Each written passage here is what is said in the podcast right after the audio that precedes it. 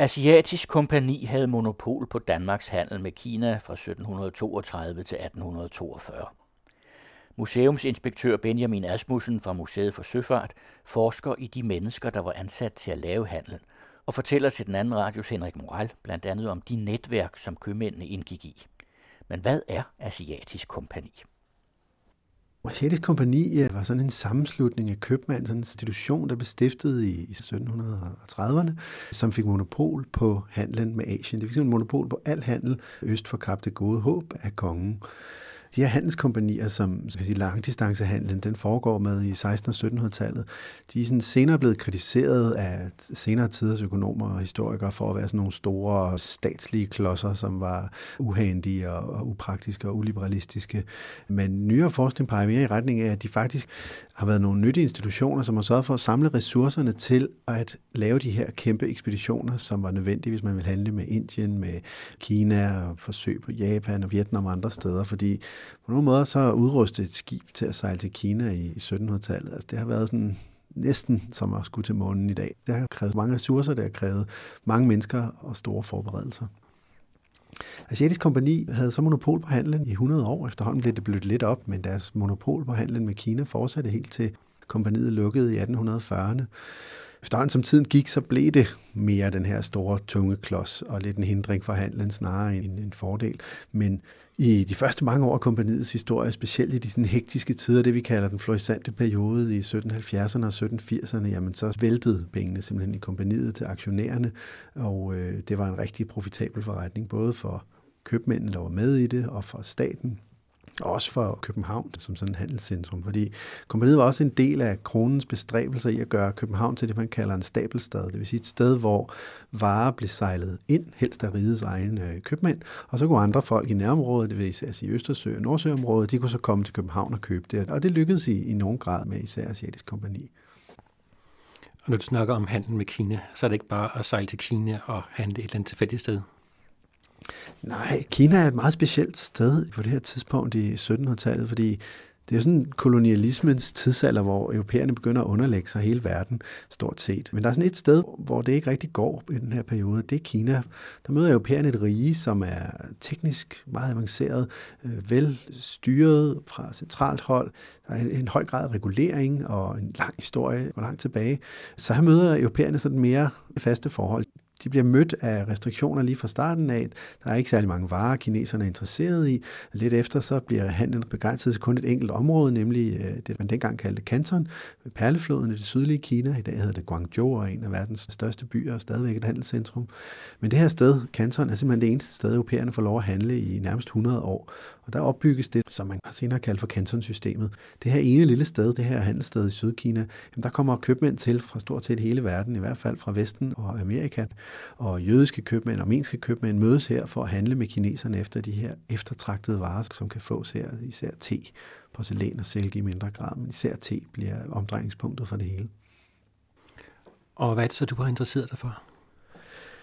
Jamen, den her historie om europæerne, der tager til Kina og sejladsen og sådan noget, det er jo ikke en ny historie. Den er der mange, der har interesseret sig for tidligere, men det har sådan især været sådan organisationen og institutionen, og flere har beskæftiget sig med sejladsen også. Hvordan foregik det egentlig? Og det er også rigtig interessant. Men noget af det, som der ikke har været undersøgt, som jeg er gået i gang med, det er selve de mennesker, som kan man sige, lidt som forgængere for nutidens erhvervsfolk, tog til Kina og sørgede for at få handlen til at virke.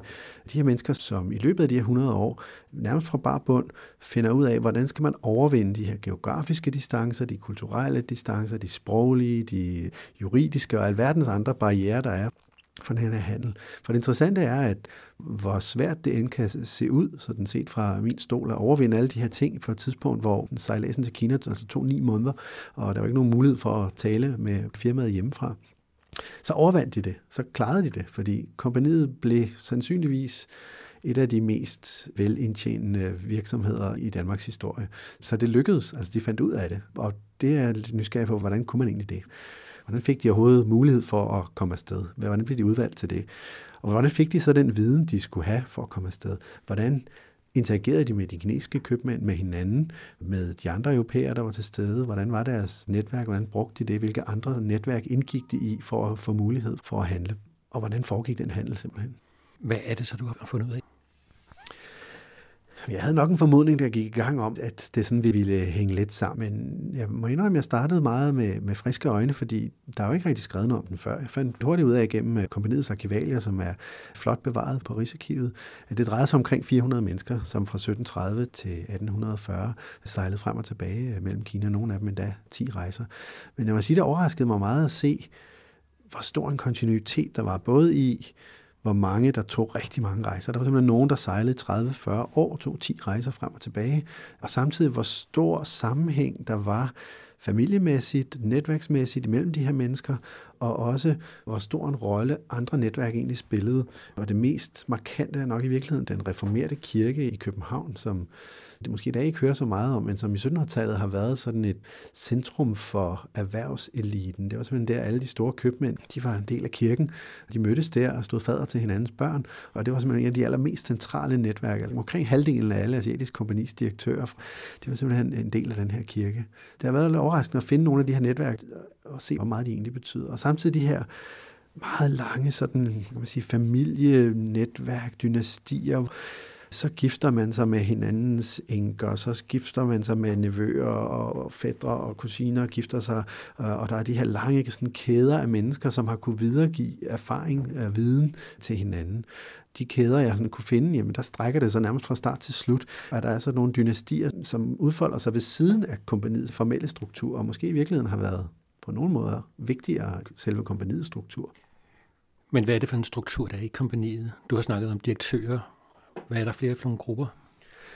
Mercedes Kompani var på mange måder en moderne virksomhed, som vi kender den i dag. Den havde øh, en bestyrelse, direktør, det var et aktieselskab med mængde aktier uden aktiekapital, der forrentede sig, og aktionærer, der havde stemmeret ved generalforsamlingerne. Og så havde den en mængde ansatte, som både sørgede for pakhusene i København og udrustning af skibene på det, som vi i dag kalder Asiatisk Plads, hvor Udenrigsministeriet bor på Christianshavn. Og så var der selvfølgelig alle dem, der sejlede, både øh, søfolkene, hvert skib havde omkring måske 120 søfolk med, samtidig med, at der på hvert skib var sådan en 5-10 handelsmænd med for at stå for handlen. Og den her struktur, den var egentlig sådan noget temmelig konstant hele vejen igennem. Altså, som alle andre institutioner og virksomheder, så effektiviserer man over tid. Man bliver bedre til det, man gør. Man kan skære ned, der behøver færre mennesker. Det eneste, der ikke rigtig ændrer sig, det er selve sejladsen. Det er nogenlunde de samme skibe, der sejler nogenlunde den samme rute, så derfor så har man også nogenlunde det samme antal matroser. Det kan man simpelthen ikke skære ned på. Men altså købmændene, der går man fra at have en 15 stykker i begyndelsen til, at der kun sendes to afsted til slut. Og det er nok også et tegn på både den erfaringsopsamling, der sker, men også behovet for at skære ned og rationalisere. De her mennesker, er de så bare en gruppe, eller er det også enkelte individer? Sådan var det lidt i begyndelsen. Der kendte jeg dem kun som gruppe og prøvede at finde ud af, hvad betyder de forskellige jobtitler. Hvordan er deres karriereforløb? Det kunne man jo så se, når jeg havde dem alle sammen. Så kunne jeg se komplette karriereforløb. Hvad har de tjent? Hvordan avancerer de? Hvilken typer stillinger fører typisk til højere stillinger i kompaniet og alt sådan noget. Så på den måde så kom der meget frem som gruppe. Men de er jo også de er jo ikke bare en gruppe. De har jo været mennesker, de her, som har med tanker og følelser og had og kærlighed. Så derfor så udvalgte jeg fem af købmændene øh, fra hver sine forskellige perioder i de her 100 år, hvor altså, vi går rigtig grundigt til værks og bruge det, man kalder mikrohistorie, hvor man går ned i ekstrem detalje med en lille bitte ting, en enkelt individ, en enkelt begivenhed eller noget andet. Og for mit vedkommende var der så de her fem købmænd, hvor jeg simpelthen forsøgte at finde ud af alt, hvad jeg overhovedet kunne finde ud af dem. Der er 1700-tallet et meget godt tidspunkt, fordi der er kilder, men så er der heller ikke flere. Så det synes jeg er noget meget godt rundt om det. Jeg tror ikke, der gemmer så meget mere, øh, selvom det håber jeg selvfølgelig.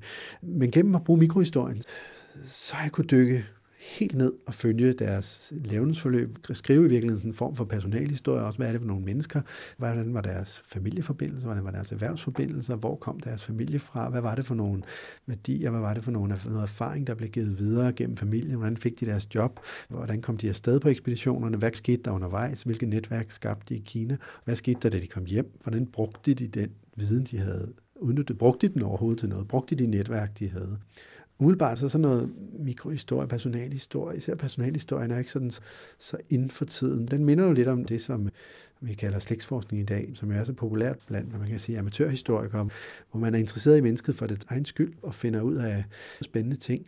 Når man drejer lidt mere over i retning af mikrohistorien, så postulerer man dermed også, at ved at gå i den ekstreme detalje med en lille ting, som for eksempel et menneske, jamen så kan man også sige noget om noget større, eller man kan i hvert fald finde nogle spørgsmål om noget større. Det har mit materiale vist sig meget frugtbart til, at øh, jeg virkelig kunne se nogle strukturer for et enkelt menneskes liv, som har givet mig nye spørgsmål til at gå tilbage til hovedmaterialet og sige, okay, her betyder familie alting er det også gældende for nogle af de andre. Her betyder det tidlige netværk, tidligt i livet, det betyder rigtig meget. Det er også noget, der går igen andre steder. Så det har mange fordele, det her med at zoome helt ind, og der har jeg jo også kunne bruge med stor fordel det fantastiske arbejde, som rigtig mange dygtige slægtsforskere laver over hele landet, der sørger for at først samle information ind rigtig grundigt, skrive kilder på hele vejen igennem, og dernæst publicere det på nettet. Det er virkelig en uvurderlig ressource til at få styr på, hvordan de her mennesker er i familie med hinanden. Det har jeg haft meget stor glæde af de netværk, der er? Er det så mellem købmændene, eller er det også direktørerne, eller hvem er omfattet? De hænger meget sammen. Jeg bruger en metode, der hedder den øh, prosopografiske metode, som egentlig kommer fra antikforskningen, som man bruger, når man gerne vil overskue en gruppe mennesker, som man i virkeligheden ikke ved særlig meget om. Og det er øh, udfordringen med de her handelsbetjente købmænd, der tog afsted til Kina, at vi ved næsten ingenting om dem. Nogle få af dem klarede sig rigtig godt, og dem findes der lidt om, men der er ikke sådan skrevet artikler eller bøger eller noget. De har ikke efterladt sig særlig mange kilder. Så derfor med den prosopografiske metode, der kan man prøve at anskue dem som gruppe og sige, hvis vi nu antager, at de her 400 købmænd har en række fællestræk, og vi kun har kilder til nogle af dem, jamen kan vi så forsøge at generalisere lidt ud fra, fra det, vi kan finde.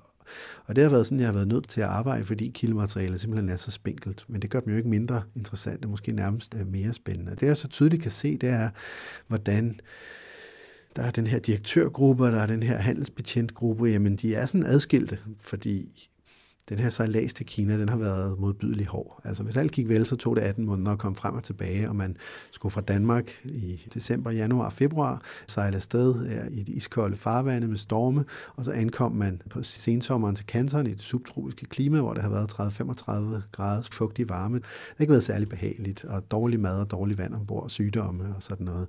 Så kan man sige, at direktørerne, de sådan højt rangerende købmænd, de, de blev hjemme. De havde ikke noget at skulle gøre derude. I stedet for sendte de de her købmænd afsted, de her handelsbetjente, som de kaldte dem i 1700-tals dansk. Men øh, der er et vist overlap af nogle af grupperne. Man kan se, at nogle af de øh, handelsbetjente, som så klarer sig godt, jamen de avancerer så til at blive det, man kaldte supercargoer, altså dem, der havde ansvar for handlen i Kina. Nogle af dem bliver også direktører senere hen. Men derudover så er de også bundet sammen på alle mulige måder. Jeg kan se, pludselig så ser jeg, at øh, nå, ham her, direktøren, han har større stået fader til ham her, eller nå, det er ovenikøbet hans onkel, og nå, det er hans adoptivbarn osv. Så, videre. så der er hele tiden de her netværk, der binder dem sammen. Og det er også tydeligt at se, hvordan folk kan godt komme udefra og komme ind i netværkene, men der er en omkostning ved det, og ikke være født ind i det. Og der er sådan et rigtig spændende eksempel i den allerførste ekspedition i, i 1730, der er det oplagte spørgsmål jo, jamen, hvordan gør man det? Hvordan kommer man overhovedet til Kina, hvis man ikke har været der før? Hvordan ved man overhovedet, hvad man skal gøre? Og det er Asiatisk Kompani, øh, som er ved at blive stiftet på det her tidspunkt. Det er de jo godt klar over. Så de sørger for at simpelthen at indkøbe know-how fra de spanske Nederlande, hvor et, et andet handelskompani, Ostende-kompaniet, netop er blevet nedlagt og importerer simpelthen en kaptajn, en supercargo og flere andre handelsmænd til den første ekspedition, som så at sige kan lære folk op. Især den første supercargo her, Peter van Hyrk hedder han, han klarer sig ret godt. Han får oplært nogle mennesker, ekspeditionen går godt, det bliver en stor succes. Og så bruger han de mange penge, han har tjent på sådan at blive en del af den københavnske erhvervselite. Det går også godt, ser det ud til, men synes jeg sådan kan fornemme lidt på de ting, han har efterladt sig. Det går alligevel lidt træt, men så lige pludselig, så er det som om, så sker der noget. Det kan jeg se, det er, at han gifter sig med lige den rigtige, nemlig en søster til en af de store købmandsdynastier på det her tidspunkt, øh, familien Fabricius. Gifter sig med, og pludselig så kommer han ind alle de rigtige steder, og så kommer han helt til top som købmand, og bruger i virkeligheden også sine netværk på en rigtig interessant måde, fordi han har jo selvfølgelig de her nye netværk i København og i, i hele den, den oldenborgske rige, altså Danmark, Norge og hertugdømmerne, som han udnytter. Men han har også hele sit netværk hjemme fra Antwerpen, hvor han kommer fra. Og det bruger han i virkeligheden som en slags broker, altså som sådan en slags mellemmand til at binde de her netværk sammen. Når der kommer varer fra Asiatisk Kompani, så sørger han for at købe nogen og sende dem videre til hans gamle netværk i, i Antwerpen, og på den måde en, en meget rig mand. Så det har været en stor styrke, hvis man kunne agere som det, man inden for netværksteori kalder en broker, altså sådan en, der binder binder forskellige netværk sammen i, i sin person. Men det har han et rigtig spændende eksempel på. Men når vi hører netværk, så kan vi også godt komme til at tænke på ordet nepotisme. Det tænker vi jo negativt om i dag, at vi kan godt lide, at folk bliver behandlet kun på grund af deres kvalifikationer, men i 1700-tallet har det ganske givet været anderledes. Så der er i hvert fald fyldt med, hvad vi i dag vil kalde nepotisme. Og øh, jeg tror, det grundlæggende handler rigtig meget om tillid. At når man sender en købmand ud som agent for sig selv, tusindvis af kilometer væk, ni måneders rejse og ingen mulighed for at kommunikere, så er det selvfølgelig vigtigt, at personen er dygtig. Men på nogle måder er det jo endnu vigtigere, at man kan stole på personen. For det kan være nok så godt at være dygtig, hvis man så derefter løber væk med hele formuen. Så tillid har i virkeligheden været en virkelig vigtig egenskab. Og man siger, at der giver familiebåndet jo en, en iboende tillid, som kan være svær, hvis der kommer en nok så dygtig person ind fra gaden. Og det virker som om, med de købmænd, jeg har undersøgt, at det virkelig er noget, der betyder rigtig meget. Det er rigtig ofte købmænd, fra familien. Det er nevøer, det er stedbørn, det er gudbørn, det er alt muligt andet, der kommer ind. Altså helt klassisk nepotisme. Men det gør jo så også, når de her unge mennesker så bliver udsendt, jamen så ikke nok med, at de skal, kan man sige, klare deres egen karriere og komme godt i vej, jamen så har de også et ansvar over for familien derhjemme, og det kan man i hvert fald formode, at de så yder det, det ekstra, fordi det er altså hele familiens ære, der er på spil. Så på den måde tror jeg egentlig, det har virket ret effektivt dengang. Det har været et rationelt valg i en tid, hvor tillid måske var vigtigere end kundskaber, og hvor kommunikationen over lange afstande har været så svær. Hvad er det for nogle kilder, du har? Ja, altså selve købmænd kender jeg fra mandskabslisterne i Asiatisk Kompani. De er heldigvis bevaret for alle skibene, så der står simpelthen side op og side ned med de her 150 mennesker, der sejlede afsted på hvert skib. Der brugte jeg en del tid i begyndelsen på at lave en database over alle de her mennesker det var udfordret lidt af, at i 1700-tallet, der skrev man lidt, som man havde lyst. Så øh, folk selv skriver deres navn, som de nu lige har lyst til den dag. Så det var lidt en udfordring at finde ud af, hvordan skal man stave de her navne? Er de de samme mennesker, dem her? Og efter det var gjort, så kunne jeg godt se, at der var ikke sådan noget sted rigtigt at slå op for mange af dem. Der var ikke nogen steder lige at gå til. Så derfor så har jeg måttet gå til et utal af forskellige kildetyper. Det har virkelig været en udfordring at få styr på den viden? Altså, hvordan holder man styr på de her mennesker? Mine forgængere på museet, de havde nok lavet et kartotekskortsystem, og det havde jo også virket fint. I dag er der heldigvis nye muligheder, så jeg begyndte at lave en wiki, sådan et online leksikon om erhvervsfolk i øh, 1700-tallet og 1800-tallets enevælde i Danmark, Norge og hertugdømmerne sammen med et par, par andre phd studerende Og hver gang vi havde en købmand eller en eller anden erhvervsperson, der var interessant, jamen, så skrev vi ham eller hende ind med alt, hvad vi nu kunne finde om ting og sager som en form for noteapparat. Og det har jeg nu brugt i, i over to år, og, og der står en 800-900 mennesker allerede, som nu kan være med til at danne sådan et lidt mere overordnet billede af, Hvordan var erhvervslivet egentlig sammensat i enevældens rige, og især i, i København, som jo virkelig var kæmpestor i forhold til resten af landets byer og købsteder på det her tidspunkt. Det bliver aldrig komplet jo, det er heller ikke meningen. Det er heller ikke meningen, det sådan skal være et formidlingsleksikon. Det er et reservoir for noter, og det virker det rigtig godt til, fordi netop fordi kilderne kommer så mange underlige steder fra. Tit så er det, at en person lige er nævnt et eller andet sted. Så købte han lige en aktie i det her, eller så tog han med på det her skib, eller så blev han gift med hende, eller så ligger der lige et bryllupsdægt gemt i det kongelige bibliotek, eller i Kina, der er der nogen, der har fundet en gravsten på en af kirkegård ude ved Kanton, for eksempel. Men så er der lige lidt ekstra der. Nå, okay, så er det nok derfor, han ikke øh, kom videre i sin karriere. Han ligger simpelthen begravet i Kanton og så videre. Så det har været sådan et, et ekstremt puslespil om at få samlet alle de her ting. Men, men det resultat er nu, synes jeg, begynder at kunne danne sådan et billede af, hvordan de her mennesker har været, og hvordan deres karriere har været, og deres netværk har været. Har du et eksempel på en handelsbetjent, hvordan øh, det har set ud for sådan en? Det er lidt sjovt, fordi når man har sådan en stor gruppe på 400 mennesker, så har der selvfølgelig været nogen, der har været typiske, og så har der været nogen, der har været atypiske. En af mine udfordringer har været at definere en typisk, fordi de mennesker, jeg kan finde i det her hav af kilder, jeg har forsøgt at overskue, jamen, jo mere jeg går ind i dem, jo mere atypiske kan jeg se, de er. Så i virkeligheden, så kunne det være sjovt at tage udgangspunkt i en af de allermest atypiske, som blev født i København i omkring øh, 1750. Han hed øh, Peter Morier. Han var søn af præsten i Reformert Kirke. Han blev tidligt forældreløs og kom så i lære som artilleriofficer som 14-årig. Han har nok talt fransk i barndomshjemmet, men på skolen her, så har han skulle tale tysk. Så der har lige han lært et ekstra sprog. Han har nok også lært dansk på et eller andet tidspunkt. Da han har været der et stykke tid, så kommer han et smut på universitetet i Göttingen, lærer lidt latin og matematik. Så får han en lille særjob om at være med i følget for Christian den 7., der rejser rundt i Europa, den her ganske unge konge, jeg tror han har været 18 år på det her tidspunkt, som rejser rundt til Nederlandene, til Frankrig, til det franske hof og til det britiske hof. Der kommer Morier her som med, som ganske ung mand, og møder en masse spændende mennesker, Struense blandt andet.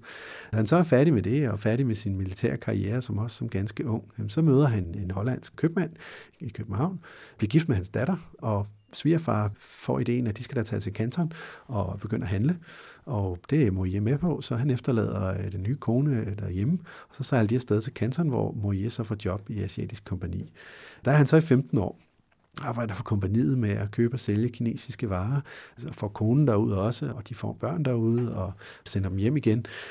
Kommer så hjem til København, forlader kompaniet og har et langt spændende efterliv, opbygger sig et kæmpe bibliotek og flytter rundt på forskellige gårde og lystgårde rundt omkring i landet. Og i virkeligheden sådan et virkelig atypisk menneske. Morier han har nok været et af de, de allermest sådan globale mennesker i, i 1700-tallet og, og starten af 1800-tallet.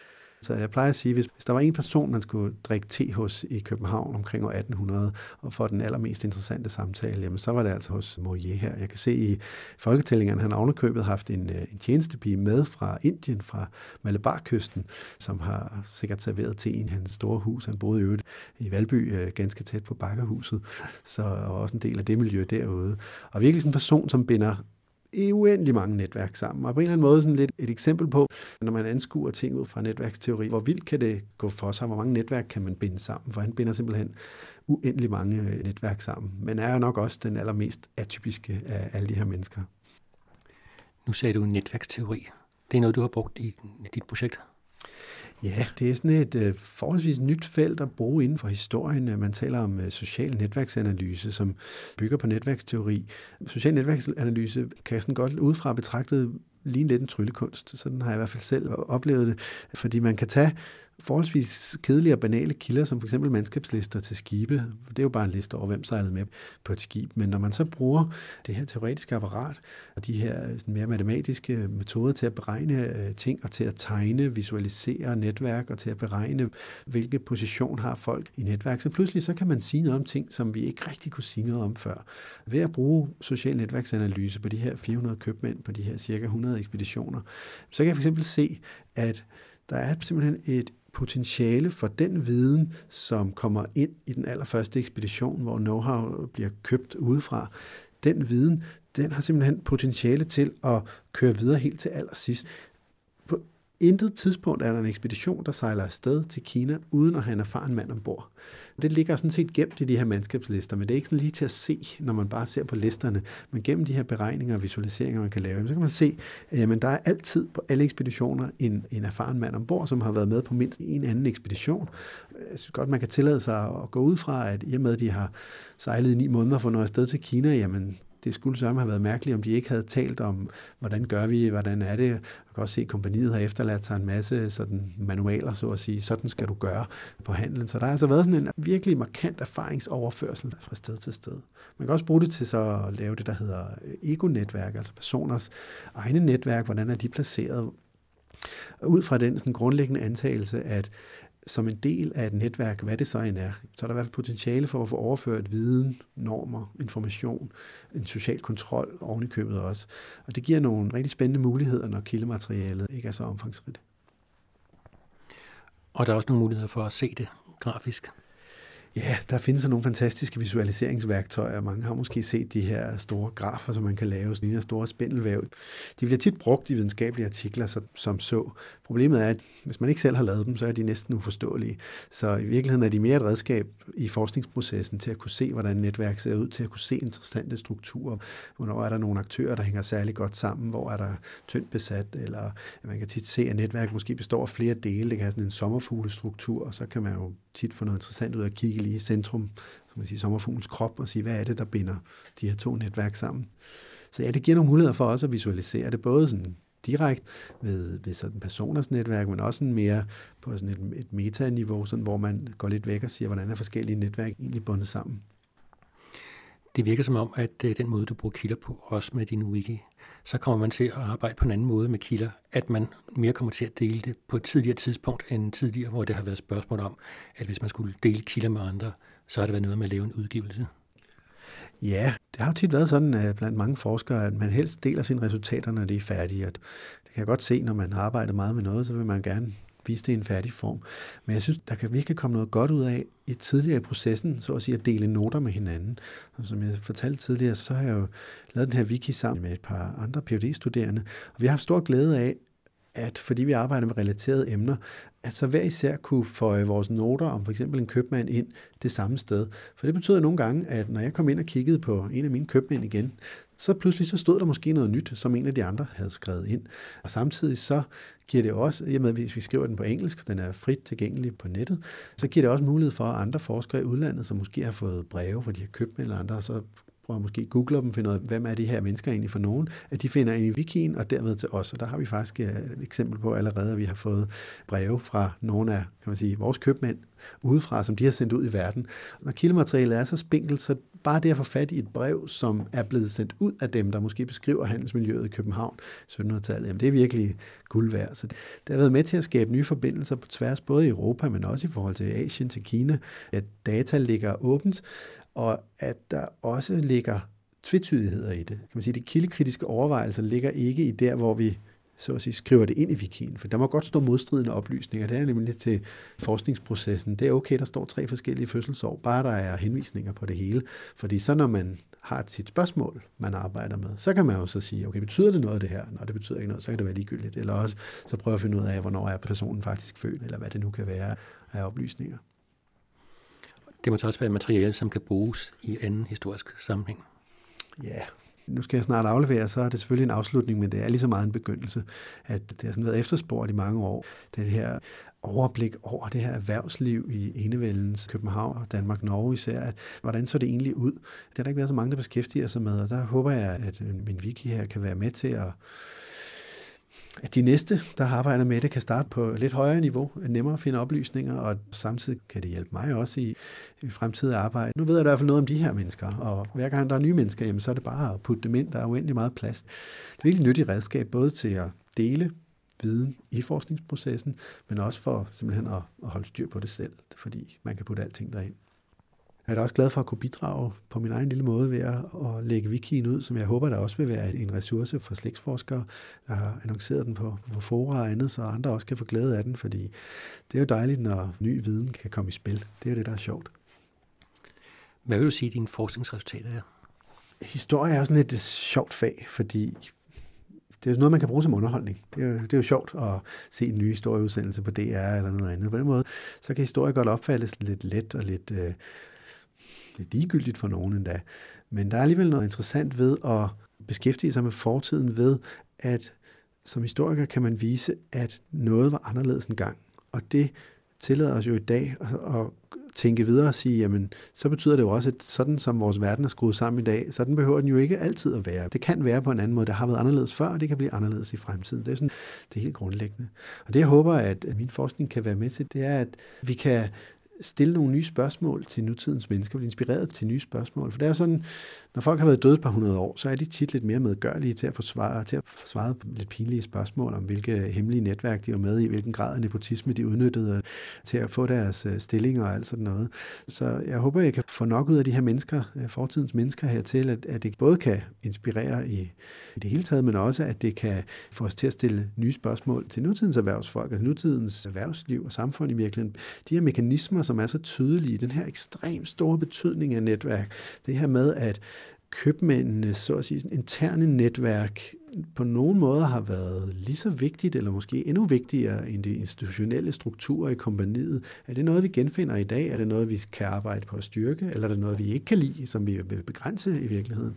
Det er i hvert fald en af det. Og derudover, som museumsforsker, så er man jo en del af et andet miljø end, end universitetsforskere, at øh, vi har jo en, en samling, vi har en udstilling, og vi har nogle kontakter ud i verden, og der har projektet her det har haft som effekt, at, at vi har fået nye kontakter til kolleger i Kina, fået samarbejder med, med museer derude, ser China Maritime Museum i Shanghai, har lige været redaktør på et af deres tidsskrift, de udgiver, hvor vi har lavet en speciel udgave, der handler om dansk, norsk, kinesisk søfart de sidste 300 år, og det tror jeg kun er begyndelsen på et øh, nyt og større samarbejde. Vi samarbejder med museer i det gamle kanton om at være med til at formidle de grave af danskere og nordmænd, der ligger derude, forskellige andre ting. Øh, på den måde handler det også om nutidens netværk i virkeligheden. Det er også noget, der er med til at skabe nye netværk, samtidig med, at det giver os nye historier at fortælle på museet. Vi, vi kan fortælle på et andet niveau. Vi kan fortælle ting, vi ikke vidste tidligere, og det gør os også i stand til at se med nye øjne på vores samling. Samtidig med, at det også har været med til at udvide vores samling, for undervejs i forløbet med at undersøge de her købmænd, jamen så har jeg fået øjnene op for genstande, der findes ude i verden, som virkelig illustrerer det her. Vi havde fornøjelsen af for nylig at kunne købe et 1700-tals maleri af en kinesisk handelsstation i Canton, hvor kasser til Asiatisk Kompani er ved at blive øh, lastet. Og billedet er simpelthen så detaljeret. Den kinesiske maler har været så fotografisk i sin øh, fremstilling af det her maleri, at vi kan simpelthen se, hvilke kister det er. Vi kan se, hvilket skib det er. Og det gør så med min database om købmænd her, så er de købmænd, der er på billedet, jamen, så inden for en 3-4 mennesker, så kan jeg sige, at det er dem, der sidder der, det er ham, der står derovre, og den kinesiske købmand er jo et ham, og her ligger faktoriet. Og der var vi så heldige at kunne købe med, med generøs støtte fra fonde og, og staten, når det er endnu i vores samling og udstillet. Så på den måde så går det hele sådan lidt i ring og giver nye indsigter, nye genstande, nye samarbejder og meget andet. Hvordan kom du egentlig i gang med det? Det udsprang egentlig af arbejde med det nye museet for søfart, som åbnede i, i 2013. Vi er jo et gammelt museum, det gamle Handels- og Søfartsmuseet fra 1915, men i 2013 så flyttede vi til en, en gammel dok i Helsingør, øh, rundt gamle Helsingør Skibsværft, hvor vi havde fået en ny bygning rundt om øh, den gamle dok under jorden, og øh, i årene, der gik forud, jamen, så arbejdede vi øh, inspektører, historikere og etnologer selvfølgelig med, at, hvilke historier skal vi fortælle. Og en af de historier, der var meget op i tiden, da vi gik i gang i 2008, jamen, det var selvfølgelig globalisering. Så en af udstillingerne handlede naturligvis om den moderne globalisering. Hvad er det, der foregår, og hvad er det, der sker bag kulisserne, som vi ikke ser? Hvordan er det, vi kan købe alle de her billige varer hele året rundt, transporteret nærmest gratis rundt i verden? Men som historiker kan vi også godt lide at sige, ja, sådan er det i dag, men det er altså ikke noget nyt. Sådan var det også engang tidligere. Så vi lavede en udstilling ved siden af den moderne globaliseringsudstilling om øh, 1700-tallets globale handelskredsløb med udgangspunkt i Danmark-Norge, som jeg havde fornøjelsen af at stå for. Jeg arbejdede med den udstilling, så var der sådan flere spørgsmål, der rejste sig, fordi undervejs, som vi kom længere i arbejdet med udstillingen, så var det meget tydeligt, at der var nogle mennesker, der var til stede i udstillingen, og der var nogle mennesker, der ikke var til stede i udstillingen. De mennesker, der var til stede, jamen det var især storkøbmændene, det var kongen, og skibe var der til stede, og deres ejere. Så der var sådan den her magtfulde elite, de var til stede. De havde haft ressourcer til at få deres portrætter malet, vi havde miniatyrer, vi havde mønter, vi havde alt muligt. De havde efterladt sig et spor, vi havde kilder til dem og alt sådan noget. Men samtidig var der også en meget stor gruppe af mennesker, som ikke var til stede i udstillingen, som ikke havde efterladt sig noget. Og det var både søfolk, det var de almindelige købmænd, handelsbetjente, det var de mennesker, som danskerne og nordmændene mødte ude i verden, og så var der selvfølgelig de mange slavebundne afrikanere, som blev fragtet på danske skibe på det her tidspunkt.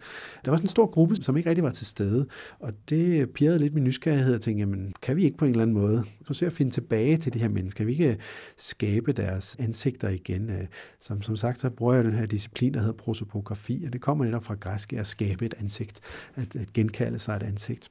Og efter lidt overvejelser, så blev det så de her købmænd for at snævre det ind, altså netop de købmænd, der tog afsted til Kina, og hvordan det egentlig foregik. Så det var sådan katalysatoren til det, og det var sådan lidt på omvendt, kan man sige. Ideelt set, så forsker man først og laver en udstilling bagefter, men det var ikke rigtig muligt på det tidspunkt. Så nu lavede vi udstillingen først, som så heldigvis rejste nye spørgsmål, som måske nok eksisterede før, men som vi i hvert fald ikke havde erkendt før, før vi sådan var godt i gang med at lave udstillingen.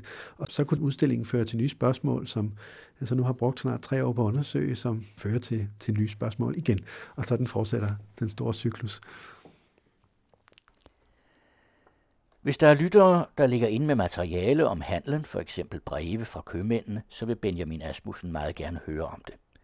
Kontaktoplysninger kan findes på den anden radios hjemmeside og udsendelsen var tilrettelagt af Henrik Moral.